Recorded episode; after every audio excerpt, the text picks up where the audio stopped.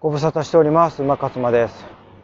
すいません、もうね、あの、何も考えずにというか気にせずに、あの、収録をしちゃってるので、あの、大通りでバンバン 収録しちゃってましたね。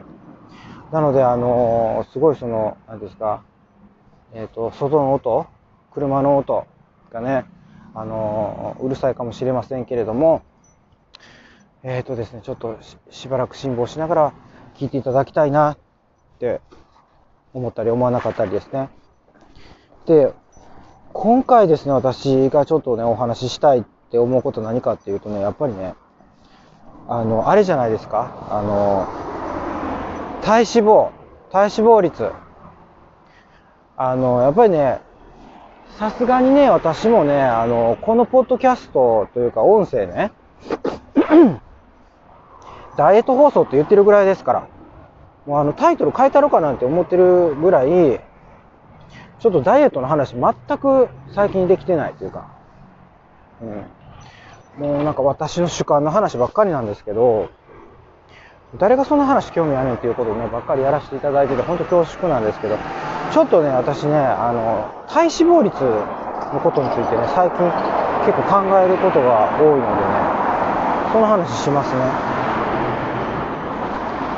あのね、まずね、あの、もうこれはね、もう本当皆さん騙されないでほしいんですけど、あの、極度のね、あの、糖質制限ダイエットってあるでしょ？あれは、あのもう、明らかにその体重がね、体重を落とすことができるっていう。それは何が、なんで、あの、体重が落ちるかっていうのはもうこれ明白なんですけど、水分なんですよ。水が体から出てるだけ。だから要は、その、ね、あの、体の水分ってあの60%ないといけないって言われてるのに、もうね、たおそらくね、もう相当な量のお水がですね、体から抜けてるんですね。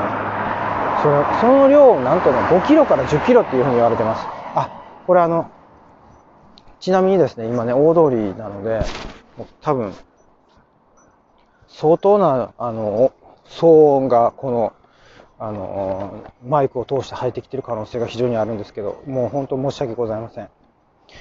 あの、続きます、続きを言いますと、だからもう、過度な糖質ダイエットっていう、ね、どこいらのあの、ね、あの、パーソナルジムが嬉しがってやってるっていう、ああいうのはね、もう本当にやめてほしいっていうか、あの、ただの、えー、健康という観点においては、もうかなりね、あの逆言ってますからね。やめていただきたいと思います。で、あのー、まあ、それでね、じゃあね、例えばね、水分減りましたってなるじゃないですか。体重減った、嬉しいって、ね、嬉しがってる人たくさんいるんですけど、でもよく考えてみてください。水分が減っただけです。ということは、脂肪の量も筋肉の量も変わってないというふうに仮定したらですよ。まあそんなことないんで、そんなことありえないんですけど、でも水分量だけが減ってると仮定してください。そしたらね、体脂肪率って、体脂肪の量が変わってないんだから、全体のね、母数がね、例えば10キロ減りました。60が50になりました。ね、体脂肪の量は30、30キロです。30キロ言い過ぎ？?20 キロですかまあいいです。そしたらね、母数減ってるんだから、体脂肪率上がるに決まってるじゃないですか。いや、だからね、こういうからくりをですね、ね、知らないっていうことを利用してね、もう本当にね、良くないですね。あの、まあ、何が良くないのかちょっと自分でもよくわかりませんけど、とにかく、そういうことです。水分が10キロ減ったと。えーと、脂肪の量減ってない。そら体脂肪率上がります。っていう話ですね。だから、体脂肪量を自体を減らすっていう、ね、そっちをちゃんとやっていかないといけないよっていうね。え糖質はね、とにかくその、健康の観点でいくと取りすぎが良くないから、ね、あの、今、今、ね、100取ってるんだったら50にしてくださいって話ですよ。50だったらいけるでしょ。それをね、0にしてくれとは言ってないですよ。50ですよ。で、そうやって50にしていくんですよ。ほんで、今度50になりましたって言ったら、その50が100になるでしょあなたのね。で100になるから、それをまた50に減らせばいいんですよ。なんでそれをしないと？なぜそれを、あの、急にね、今、今の状態をゼロにするんだっていう話なんです。もうそんなことやってもダメですよ。だから続かないですね。あの、本当に短期的っていうのは良くないんですよ。長期的持続可能にするためにはどうしたらいいかっていうのをね、考えていきましょう、一緒にね。はい。っていうことをね、あの、一緒に考えていきたい。で、あの、じゃあその後ですよね。うん、どうしたらいいかっていう話になってくるんですけど、やっぱね、私これ、あの、私は今これウォーキングしながら、この放送を撮ってるじゃないですか。だから、もう言ってるんですよ。もうとにかくウォーキングですって。うん。なんでね、これをね、もうそうなんですよ。やらない人多いんですよ、本当に。歩くだけなんですよね。で、これって、でもね、わかるんですよ、やらない人も。私がそうだったから。なんぼね、それね、YouTube 見てね、川沢志音さんのね、YouTube 見てですよ、あの精神科医のね。もう歩けっつって、もう朝の散歩がめっちゃいいって言われててもですよ、ね。私はもうずーっと引きこもって YouTube 見続けてましたから、な、何にもしない。うん。外に出ない、歩かない。そんな歩いたところで何が変わんねんって思ってたんですよ。まあ、こういう思考回路ですから、みん、もう普通そうですよね。私のような人はたくさんいると思いますよ。だからその、はぁって、散歩って。なんでそんなめんどくさいことせなあかんねんみたいな。思ってる人いっぱいいる。でもね、私そうやって人生変わったんですよ。本当に。だから、どれだけ、その、体脂肪を燃焼させるためにいいんじゃなくて、もう脳に良かったんですよね。歩くっていうことは。そう。だから脳を良くしていこうと思って歩いたら、結果的に体脂肪も燃焼してたって話なんですよ。だから歩きなさいって言ってるんですけど、誰も歩いてくれません。うん。